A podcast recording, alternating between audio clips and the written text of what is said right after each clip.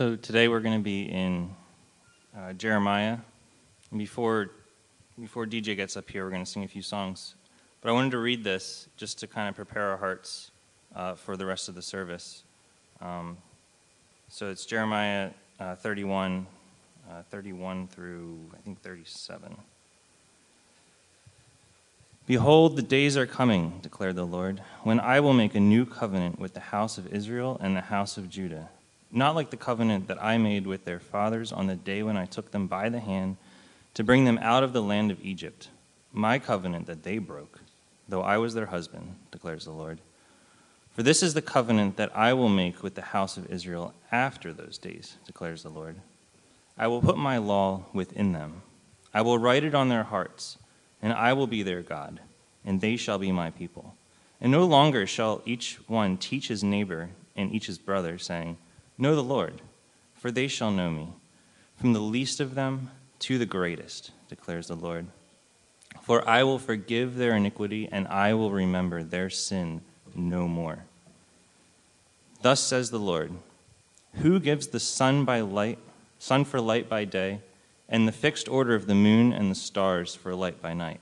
Who stirs up the seas so that its waves roar? The Lord of hosts is his name. If this fixed order departs from before me, declares the Lord, then shall the offspring of Israel cease from being a nation before me forever. Thus says the Lord. If the heavens above can be measured and the foundations of the earth below be explored, then I will cast off all the offspring of Israel for all that they have done, declares the Lord. As I was reading that last part, I was just struck by the, the greatness of God in creation and how in the last hundred years we've had so many discoveries, and I'm sure we're just scratching the surface. I'd, I'd love to read two chapters in Job as well because it's awesome when God responds to Job, but I don't have enough time for that because it's pretty long. But I encourage you to go read that. It's just an awesome visual picture of the creation. Um, so we're gonna we're gonna sing a few songs, and the last one kind of has that theme in it. And at the end of it, what we're gonna do, DJ is gonna dismiss the kids, and we're just gonna start next week's Lent by taking a moment of silence. We're gonna do 20 minutes, uh, maybe maybe one or two minutes. So I just encourage you to, you know, after that time, just maybe close your eyes, sit, stand, whatever you want to do, and just be silent, be silent, and just uh, appreciate God and reflect on whatever whatever's going on in your heart.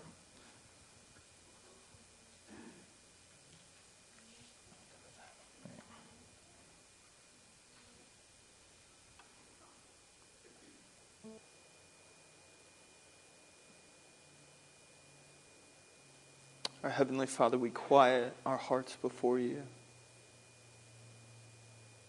As David prays in the Psalms, like a newborn child, like, like a newly weaned child in the arms of his mother, I have quieted my heart before the Lord.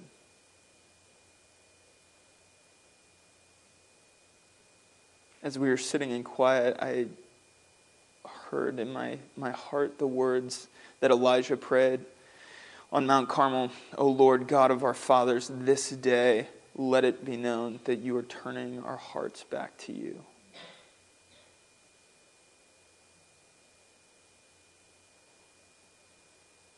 Father, turn our hearts back to you. Away from the fears that dominate them, away from materialism and consumerism, away from our anxieties turn our hearts back to you, God.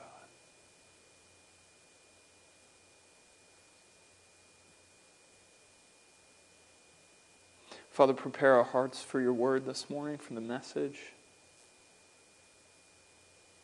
God, with humility, I ask that um, as I teach this morning, that there would be no idle word.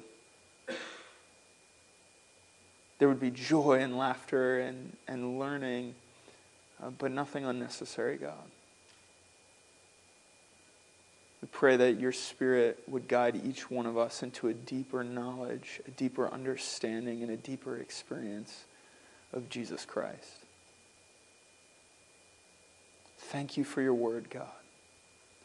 Thank you for blessing us with your Son. Thank you for protecting and inscribing and passing down through generations this, the gift of the scriptures where we can learn about you and study your ways, God. Apply them to our hearts and our minds. May we think like you. May we feel like you. May we live like you. We pray this and ask this in Jesus' name.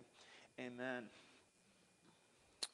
All right, it has been a little bit since I have preached on a Sunday morning, and that was not intentional. Um, we had scheduled uh, Danny Conicelli, which he uh, preached three weeks ago on Psalm chapter 2, and then I was going to speak, but then I heard Josh Bitework was going to be in town, and I couldn't pass up that opportunity, so last minute I asked Josh if he uh, would fill in. And if you hadn't, if you weren't here for that, I'd encourage you to go back and listen to it. It was so good to have Josh with us. Um, and he, he shared a message. And then last week, uh, Josh Hostetter led us. So that's much longer than I typically have off. So you're in for it today. You know, like at the end of winter when your kids have been stuck in the house all winter and they just can't wait to get outside. That's what I feel like this morning. It's going to be like drinking from a fire hose. Are you ready? I hope you're thirsty. We're going to cover a lot of stuff. That's what I do. All right, this morning we are looking at Jesus in the prophets and specifically the new covenant, which Tim read for us from Jeremiah 31 earlier in our service. You know, when you walk into a mall, I took Coach, my oldest son, to a birthday party um, a couple weeks ago, and it was at the mall in Exton. Anybody ever been to the mall in Exton? I'd never been there before. It was my first time being in that mall, not being from this area. And so we walked in, and uh, the birthday party was in the arcade. Really cool arcade that they have there. Um, really easy to spend way too much money in that arcade. So I don't suggest going or taking a eight-year-old boy to that arcade. Um, so we walk in the mall, and I walked through the food court entrance, and uh, I have no idea where I am, and I have no idea where the arcade is. So what did I do? I ate food. no, I looked at the map, right? I stopped and I looked at the map and the directory and it said, You are here. And then I oriented myself based on where I was and where I wanted to go. We need a You Are Here moment, okay? Because it's been a while uh, since I've been up here. It's been a while since I was kind of driving home the, the theme of where we're at in the scriptures and where we're headed. So, just for a few minutes, um, we're going to do You're Here. Look at your neighbor and say, You are here. You're here. And if you're not, wake up! All right, you're here. We have been in a series called Living in His Story, and the idea is right now we are going through various genres in the Old Testament and seeing Jesus in the Old Testament. Right now, um, it's really easy in our culture to reject the Hebrew Scriptures, to reject the Old Testament, and just focus on the New Testament. Because if most of us are honest, First of all, the Old Testament's really hard to understand. And secondly, there's a lot in there that would make us uncomfortable if we're being honest. Like when I read a passage where God seems to condone uh, genocide, or uh, the war bride text, where God says, when you go to war, and if you see a woman, you can take her for your own. That, like, that makes me a little uncomfortable. And I'm just like it's not helpful to gloss over that and say like it's no big deal. No, we have to wrestle through this stuff. We have to be honest. And so part of the point of this series is to look at the different genres in the Old Testament and see how does Jesus, how does this point towards Jesus? Because I believe with all my heart, and I'm quoting here from the Bible Project, that all of scriptures are a unified story that culminate in Jesus Christ. And so we need to look at the different things and not avoid the hard parts and see how is this revealing and unfolding and telling the story of Jesus. So that's what this series is all about. The stories we tell shape the way we see the world. This is so true. The story that you believe directly shapes the way that you live out your life. If you believe that you're a victim, guess how you're going to live your life? As a victim. If you believe that you are not valuable and not loved, how are you going to live your life? You're going to live it as a doormat. If you believe that the universe revolves around you and you're at the very center of it, how are you going to live your life? Well, you're going to be sorely disappointed, first of all. But you're going to live your life as if you're the center of the universe and everyone and everything revolves around you. The story that we believe shapes the way that we live every single day. I, uh, several weeks ago, I read this quote from Scot McKnight in this fantastic book that I just read. He released it recently called Pastor Paul. It's reflections on the ministry of uh, Paul through the lens of a pastor. And he says this We are born storytellers. And consciously or not, we all indwell a story. We're living out the story that we're telling ourselves. We make sense of life with a story we tell ourselves. And when something doesn't fit, a tragedy, a death, a failed marriage, a broken career, we find a story that turns what doesn't fit into something that does fit. Pastors are notorious for this. So are you. We all do this. But, you know, if you're in a church that's shrinking in size, the story will be God is weeding us down to get down to the core so we can get back to the basic things. Or if you're in a church that then suddenly starts to experience growth, the story is going to flip and it's going to be God is blessing us, and this is how He's blessing us with the growth. Whatever we're living out, we're always searching for a story to make sense of it, to make it fit, to make it work. So we got to be careful about the stories that we're believing and the stories that we're indwelling. We also love to read stories, McKnight says, and some enter the world of fiction to escape the dominant ideological narratives of our day. That is to find a better world to indwell. I have done that over and over again in my life. The times where I feel the loneliest, the times where I feel the most isolated, is when I'm the most drawn to fiction. It's speaking to my soul, uh, there's something better. On the other side, there's something more hopeful. There's a story that I can be part of. This is why we love The Lord of the Rings, or we love Narnia, or we love whatever, whatever your favorite story is, the Wing Feather Saga. We love these stories because they offer and show us a glimpse of the world as it's meant to be, or the world as we hope it would be, or our part in it, that our lives would matter. If you're not part of a story, then how can you believe that your life even has value or meaning? God is a storyteller is a storytelling God. The scriptures arrive to us in the form not of a list of do's and don'ts, but in the form of a story.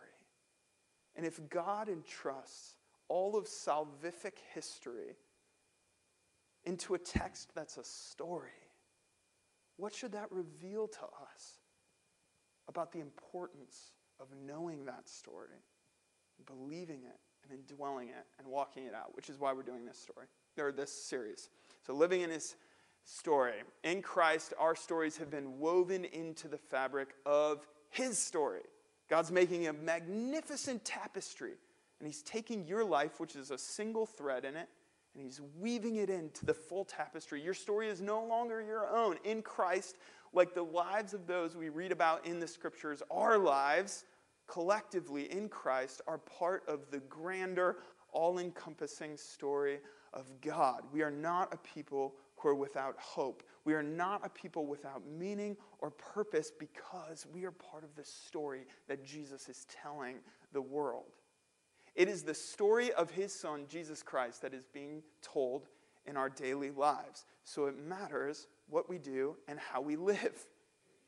Because if you go to your work and you're a jerk, but you're supposed to be representing Christ, what is that telling the world about Jesus? What is that telling the world about our Savior? How we live matters. We are the living witnesses of Jesus Christ and his power on earth. Praise God. His story gives you meaning and purpose, so live in it.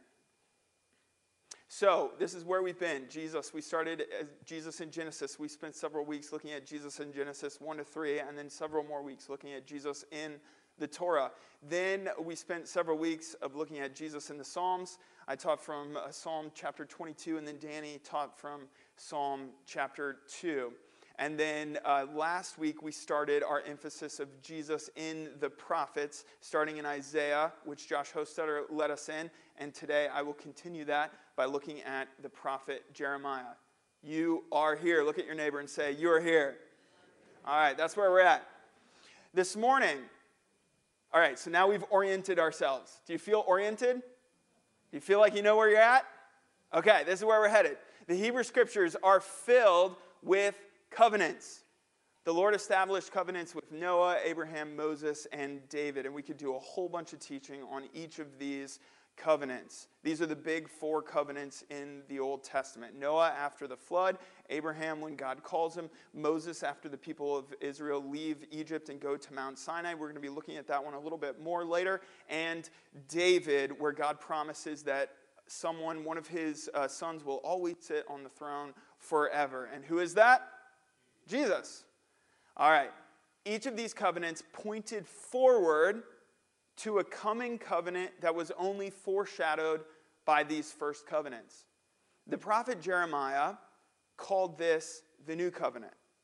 So, this is a phrase that he coins in his ministry where he says God is going to establish a new covenant. This week, we're looking at the promise of the new covenant and its fulfillment through the life, teaching, and ministry of Christ. All right, anybody know who this is or what this is? Wait, wait, say it loud. Cheaters. Cheaters! Anybody know why this is a picture of cheaters? All right, I'm a big baseball fan, so I'm going to take a minute here. This is the 2017 Houston Astros. Fantastic team. They won a ton of games. I forget how many games they won that year, over 100, I believe. They tore through the playoffs, and for the first time in their franchise history, they won the World Series. That's Jose Altuve uh, holding the, uh, the Commissioner's Trophy, the championship trophy. All right, but this is a picture of a bunch of cheaters. Because what happened after they won the World Series? Anybody know? Yeah, they were stealing the signs of the opposing pitchers with cameras and then relaying those signs to the batters using a bat on a trash can in the dugout. So, pitching, if you know if you don't know baseball, pitching, hitting a baseball is the hardest thing to do in all of sports. Hitting a, hitting a baseball is the most difficult thing to do in any sport.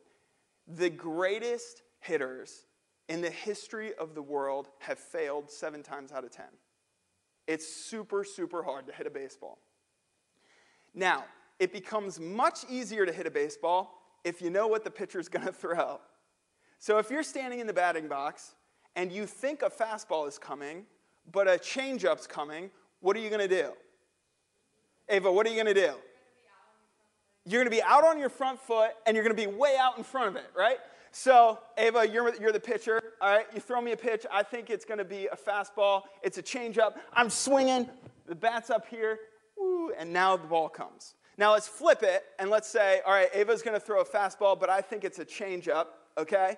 So she pitches. There goes the ball. And then the swing, and I'm behind it. Pitching is all about deceiving the hitter. You want the hitter to think that something else is coming instead of the pitch that you're throwing. So, what the 2017 Astros did was they devised a plan to steal the signs that the catcher who squats down uh, that gives the pitch signs to the pitcher. They had a camera on it and they were stealing it, and then they had a trash can and a bat, and someone standing in the dugout would one, you know, one bang for a fastball. Fastball's coming. Now the hitter knows it's a fastball, or two for another pitch. So, how do you think the other teams feel after they found this out? Not happy. They are not happy. Uh, if you pay attention to baseball at all, it's hilarious right now. I mean, pets' heads are falling off. It's crazy. All right, MLB found out they did a massive investigation and they found out that the sign stealing um, was completely player driven. Okay, that's what they're calling it player driven. It was a player driven scheme. Um, however, not a single player has been punished. So even though the players were the ones who came up with the idea, they executed the idea, and they were the ones who benefited from the idea, not a single player has been punished for stealing these signs. Instead, what the MLB did was they suspended the GM, that's the general manager, the one who does like the trades and contracts and stuff. They suspended the GM and the manager, that's the head coach, of the Astros for a year. They fined the team $5 million, which is like you and I losing $5. And then they took away several draft picks, which in baseball, I'm not saying they're not important, but they're not, it's not that big of a deal. In other words, they went to the Houston Astros, who had used this cheating to win the World Series, and they took their hand and they said, Bad boys. All right? The Astros owner then fired the GM and manager, but over the past month, he has made an absolute mess of things from a public relations standpoint, refusing to hold himself accountable or responsible for the actions of the players on the team he owns. To make matters worse, for the Astros, almost all of MLB's major stars are criticizing both the MLB commissioner and the Astros. All the stars in baseball, like Mike Trout, Giancarlo Stanton, they've all come out and said this is a joke and this is terrible. What? Major League Baseball. MLB, yeah. Good question. Major League Baseball. Sorry, I am like from a sports family. My dad has been in the sports world my whole life. I was born half in the stadium and half on the pew at church. All right, this is a picture of this spring training. What, what is this a picture of? All right, because the players were not punished, what do you think the opposing teams are doing? They're taking matters literally into their own hands. Now, if you have not been hit by a baseball before, let me be the first person to tell you it is not fun. Getting hit by a baseball is not fun. And that's my little league experience talking.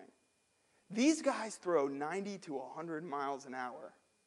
And it's like the Wild West out there right now. Because what opposing teams have said is they're going to start throwing at the players throughout the year. And already Houston has set a record for spring training for the most times being hit in this short, short amount of time. Because there is a human longing for justice. There is a human longing that is God built deep inside of you for things to be made right. Amen? You long for justice? Is this fair? No, it's not fair. Everyone, every single parent has heard this phrase from their kid. It's not fair. He got to stay up later. She got five minutes extra on the tablet. It's not fair. Now, while that might be annoying as a parent, what, it's, what they're actually crying out for is a good thing. It's justice. Every human longs for justice. Which is why the Astros, I feel bad for them. They're not really, but they're going to be hit a lot this year. God is a just God. In Psalm 25, this is Eugene Peterson's translation in the message, he says this God is fair and he is just. He corrects the misdirected, he sends them in the right direction. God is both fair and just. In English, righteousness and justice are two different words linguistically. In both Hebrew and Greek, they share the same root. And so, if you're talking about righteousness, you're also talking about justice. You cannot talk about one without the other because they're from the same root. We see that in this psalm. God is just, and he sends them in the righteous direction, the right direction. So, if you get upset when people start to talk about social justice, be very careful because justice and righteousness are related and, in fact, come from the same place in God's character. Justice and righteousness. God is both fair and just, and He is righteous. So that's where we are. I Already read that. Let's go to Jeremiah 31. How is this going to uh, hang with me? All right, this is the text from Jeremiah 31. Jeremiah was a priest, he was a prophet. At the end of the kingdom, right before they fell to whom? The kingdom of Judah, who did they fall to? To who? Babylon. Jeremiah, what an incredibly difficult ministry that this man had. What's his nickname? Anybody know what Jeremiah's nickname is? The weeping prophet. How'd you like to be known as that? Dave, the weeping financial advisor. Josh, the weeping counselor. That might be true. I don't know. DJ, the weeping pastor. Jeremiah's the weeping, the weeping, prophet. His, his whole life was filled with pain. He's, he's projecting, prophesying from the day he starts his ministry this is all going to fall, and it's going to fall to Babylon. And he was not popular with the people or with the rulers. In fact, at one point, he was thrown into a well. How'd you like to be thrown into a well and left for dead? At the end of his life, all of these prophecies that Jeremiah, Jeremiah gave, they came true. They came to fruition. Nebuchadnezzar overthrew the city of Jerusalem, destroyed the temple, tore down the walls, and led all of the people who had any value whatsoever in society back to Babylon. Left the poorest of the poor and the riffraff, the criminals, in, uh, in Jerusalem. And then you know what they did to Jeremiah? You remember? They wouldn't even let the poor man stay. They kidnapped him and took him to Egypt. this is the life that Jeremiah lived. And he spent his entire ministry prophesying because the people had failed to live up to the Mosaic covenant given to them on Mount Sinai, because they had not held up their end of the covenant, the kingdom would fall. But there's this one glimmer that breaks through all of this pain and all of this darkness. There's this glimmer that then influences so dramatically how the New Testament writers will see the ministry and life of Jesus. And it comes to us in Jeremiah 31, where Jeremiah says this Behold, the days are coming, declares the Lord, when I will make a new covenant with the house of Israel and the house of Judah, not like the covenant that I made with their fathers on the day when I took them by the hand to bring them out of the land of Egypt. My covenant that they broke, though I was their husband, declares the Lord. For this is the covenant I will make with the house of Israel after those days, declares the Lord. I will put my law within them, I will write it on their hearts, and I will be their God, and they shall be my people. And no longer shall each one teach his neighbor and each his brother, saying, Know the Lord. There goes my job security. For they shall all know me, from the least of them to the greatest, declares the Lord. For I will forgive their iniquity, and I will remember their sin no more. See what he says here that this is not going to be like the covenant that I made with their fathers on the day when I took them by the hand to bring them out of the land of Egypt. What covenant is he talking about there? What covenant? The Mosaic covenant. The, the, the Ten Commandments, the, all, all of that stuff that God gave them at Mount Sinai, the new covenant, he said, is not going to be like that one. This is uh, from Deuteronomy 30 at the end of Moses' life when he retells the law for the second time. Right before he dies, right before the people of Israel are going to enter the land, he says, speaking of this covenant that God has just described, he says, See, I have set before you today life and good, death and evil. If you obey the commandments of the Lord your God that I command you today, by loving the Lord your God, by walking in his ways, and by keeping his commandments and his statutes and his rules, then you shall live and multiply, and the Lord your God will bless you in the land that you are entering to take possession of it. But if your heart turns away, and you will not hear, but are drawn away to worship other gods and serve them, I declare to you today that you shall surely perish. You shall not live long in the land that you are going over the Jordan to enter and possess. I call heaven and earth to witness against you today that I have set before you life and death, blessing and curse. Therefore, choose life, that you and your offspring may live, loving the Lord your God, obeying his voice, and holding fast to him, for he is your life and length of days, that you may dwell in the land that the Lord swore to your fathers, to Abraham, Isaac, and to Jacob, to give to them. So Jeremiah is referring back to this covenant, and his whole ministry has been to point out because we have not been faithful to the covenant, because we have not obeyed God, this is why God is punishing us. This is why we are being led into captivity. This is why the temple itself will be overthrown and destroyed. But God says, I'm going to do something new. Not like the previous covenant. That covenant was dependent on the humans following through with their end of the deal, obeying the commandments. And were they able to do that? Are you able to do that? Look what the Lord says. Verse 33 For this covenant I will make with the house of the Lord, declares the Lord. I will put the law within them. I will write it on their hearts. I will be their God. I will forgive their iniquity. I will remember their sin no more. There's a new thing that the Lord promises He's going to do, and it is very, very dependent on what He is going to do. In Hebrews 9, this is where the writer of Hebrews refers to the new covenant. And I need to move quickly here, so track with me. This is what he says. Now, even the first covenant, which covenant is he talking about? Mosaic covenant with the tabernacle.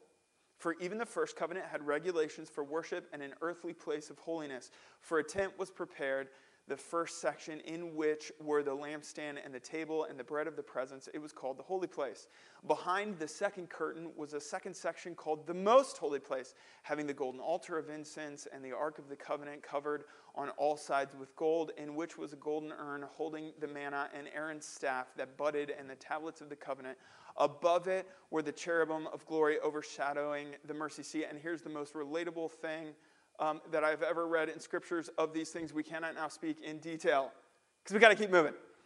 These preparations, having thus been made, the priests go regularly into the first section, that's the holy place, performing their ritual duties, but into the second, only the high priest goes, and he but once a year, and not without taking blood, which he offers for himself and for the unintentional sins of the people. What is he talking about here? What day is this?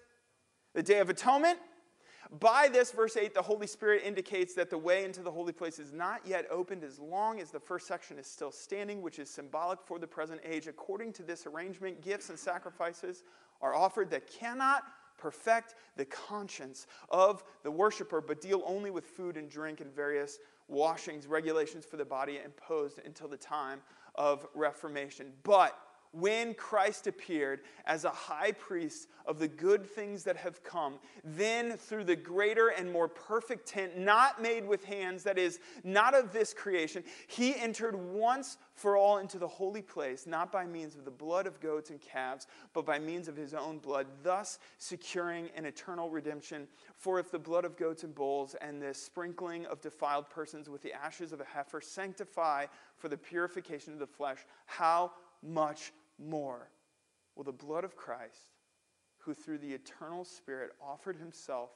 without blemish to God, purify our conscience from dead works to serve the living God. Therefore, he is the mediator of a new covenant.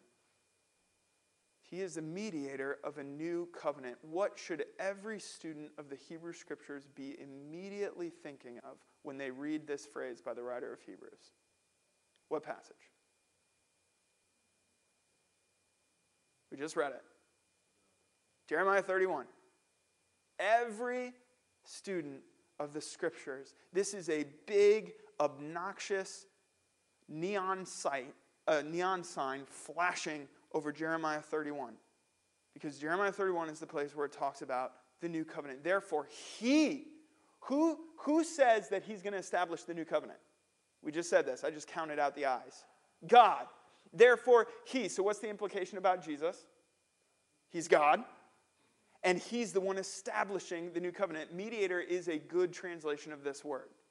What this is saying is that Jesus stands in the gap between that, the old, which, which we could not uphold, and God Himself. And He brings into existence through His own flesh something new. Therefore, he is the mediator of a new covenant so that those who are called may receive the promised eternal inheritance, since a death has occurred that redeems them for the transgressions committed under the first covenant.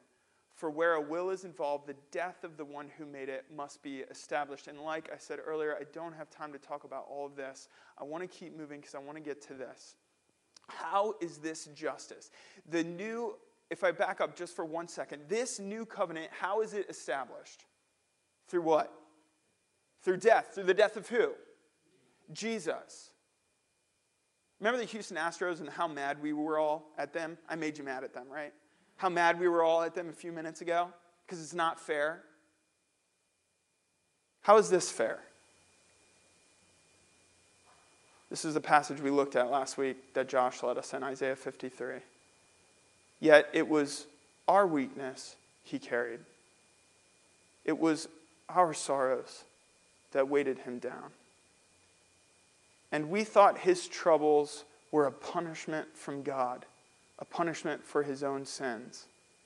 But he was pierced for our rebellion, he was crushed for our sins. He was beaten so we could be whole. He was whipped so we could be healed. All of us, like sheep, have strayed away. We have left God's paths to follow our own. Yet the Lord laid on him the sins of us all. How is this fair? How is this justice? It's real easy to look at other people when they offend us and desire the punishment of God to fall on them. It's a real easy place for us to get in. I think Paul is reflecting on this exact thing when he writes in Romans 5, this well known passage that I promise you you've heard before. When we were utterly helpless, Christ came at just the right time and died for us sinners. Now, most people would not be willing to die for an upright person, though for someone, though someone might perhaps be willing to die for a person who is especially good. But God showed his great love for us. How? By sending Christ to die for us while we were yet sinners. And since we have been made right in God's sight by the blood of Christ, he will certainly save us from God's condemnation. For since our friendship with God was restored by the death of his Son, while we were still his enemies, we will certainly be saved through the life of his Son. So now we can rejoice in our wonderful new relationship with God because our Lord Jesus Christ has made us friends of God. I'm reading A Grief Observed by C.S. Lewis, where he reflects on the death of his wife. And I was reading this yesterday afternoon um, in light of, you know, I was thinking about these things for the sermon, and I read this, and it just stood out. He says, What do people mean when they say, I'm not afraid of God because he is good? Have they never been to a dentist? Which is good for us, but an awful experience. Yet, and now he's reflecting on his own bitterness and sadness and, and the reflection of losing his wife. He says, Yet this is unendurable. And then one babbles, if only I could bear it, or the worst of it, or any of it instead of her. In other words, he's saying, like all of us have said, when we have a loved one who's suffering, I wish I could just take it on myself for them. But one can't tell how serious that bid is, for nothing is staked on it. If it suddenly became a possibility, then, for the first time, we should discover how seriously we actually meant it. It's one thing to say that, it's another thing to actually be in that. But is it ever allowed? Now, listen to what he says. It was allowed to one to vicariously take the suffering, injustice, and pain upon himself. It was allowed to one. We are told, and I find I can now believe again, that he has done vicariously whatever can be so done he replies to our babble, You cannot and you dare not. I could and I dared. I thought that was incredibly profound reflection upon this. How is this justice that Jesus has taken all of this upon himself? When we think covenant, I think we tend to think a list of rules or laws. But that's not what covenant is. Covenant at its core is relationship. And the covenant, the new covenant, is not a list of rules or regulations. What it is, is the person of Christ. The new covenant is the person of Christ. To be in the new covenant is to be in and under and with Christ. To be in Christ is to be under the authority and rulership of Christ. it is also to be in agreement with the commandments of his covenant. Keep that phrase in mind. To be in the new covenant is to be in agreement with the commandments of the covenant. In Christ, we too become the new covenant. You're living in it, and as your story embodies Christ and he embodies himself through you, you become part of the new covenant. Our story is his story. His story is our story. Under the lordship and authority of Jesus, we are the new covenant people of God. What did Jesus say to his disciples after he washed their feet in John 13? This is what he says. So now I am giving you a new commandment love each other. Just as I have loved you, you should love each other. Your love for one another will prove to the world that you are my disciples. Which again leads us to the question of fairness. Jesus said in Matthew chapter 5, we are to love, catch me on this, we are to love our friends and hate our enemies, right? Now, he said, You've heard it said, love your friends and hate your enemies, but I say to you, love your enemies and do what for them? Pray for them. Pray for them. Love your enemies and pray for them. This is the new commandment. This is the new covenant.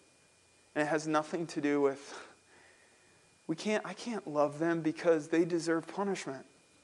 I can't love them because they need to get hit in the head with a fastball. In the same way that you do not deserve, and I do not deserve, the unbelievable love of God poured out to us through Jesus Christ. How is that fair? It's not. In the best possible way, God restoring and redeeming me is not fair. I did nothing.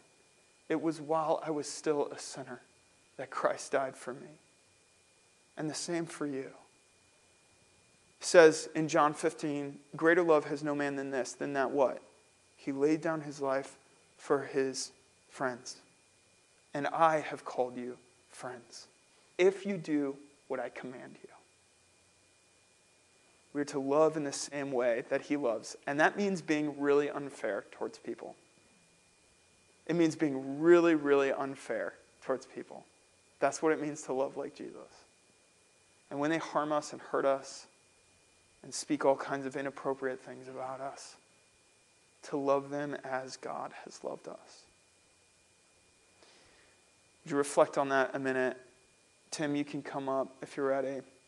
We're going to close with singing There is a Redeemer, which just so perfectly encaptures, encapsulates all this uh, teaching. So take a minute and reflect on this that it is unfair how much God has loved you. Go ahead and speak that to Him in your heart and your soul. It's really, really unfair how much love you've poured out to me, how much forgiveness you've poured out to me, how much grace you've poured out to me. And it is so easy for me to sit in a place of judgment and say, Thank God I'm not like that person who's sleeping around. Thank God I'm not like that person who's, who's drinking too much. Thank God I'm not like that person who spends too much. Thank God I'm not like that person. Thank God I'm not. No. While we were still sinners, Christ died for us. It was upon the Lamb of God that God placed the punishment that we so rightly deserved. It's not fair how much you love us, God, or how good you are to us.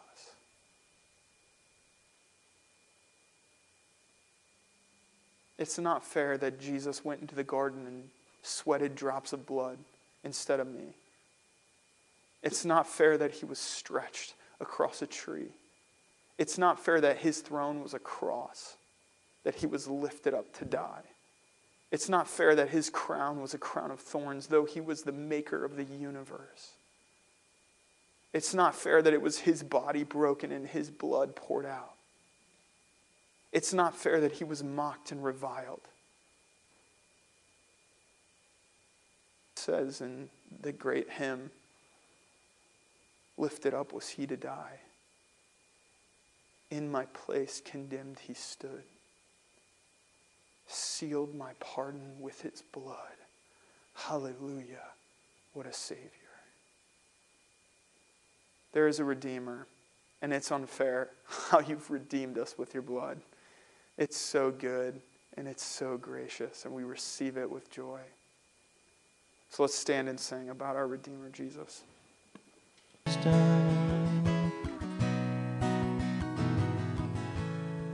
Was younger, a little kid, about three years old, three or four years old. I was home with my mom one day, and there was a bowl. This is in St. Louis, Missouri, and there was a bowl of uh, candy on our dining room table that had hard candies in it with the wrappers on it, the like uh, cinnamon ones, like red hot, uh, but they're the hard candies like that. And so I asked my mom if I could have one, and it was in the morning, and she said, "No, not not right now, maybe later." And then she got in the shower, and I thought to myself, "Hmm." This is an opportune moment for me to help myself to a hard candy. So my mom was in the shower, I was by myself, and I went and I got one of them. And I have uh, choked one time in my life. One time in my life, I've choked. And it was that morning when I popped the candy in. and I, it got lodged in my throat, and I couldn't breathe. And I ran to the bathroom door and I was pounding on it. And my mom could tell something was wrong and jumped out of the shower and wrapped a towel around herself and came out and slapped my back and I coughed it up.